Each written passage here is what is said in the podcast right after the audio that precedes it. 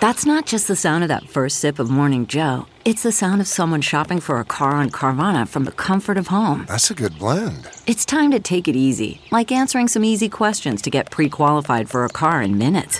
Talk about starting the morning right. Just like customizing your terms so your car fits your budget.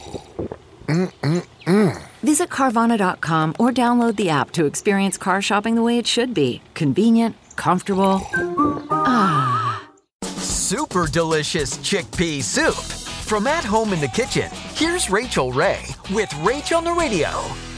We're gonna make a chickpea soup with two cans of chickpeas, a little canned tomato product of any sort, and the stuff we always have on hand, like carrots, celery, onion, dry or fresh herbs, up to you, crushed garlic and a bay leaf, and then a little rosemary. And I'm throwing it all in together. And you want about six cups of stock total, and you're kind of done. And just as a crunchy topper, I'm gonna use some crispy kale. For this recipe and more food tips, go to rachaelrayshow.com.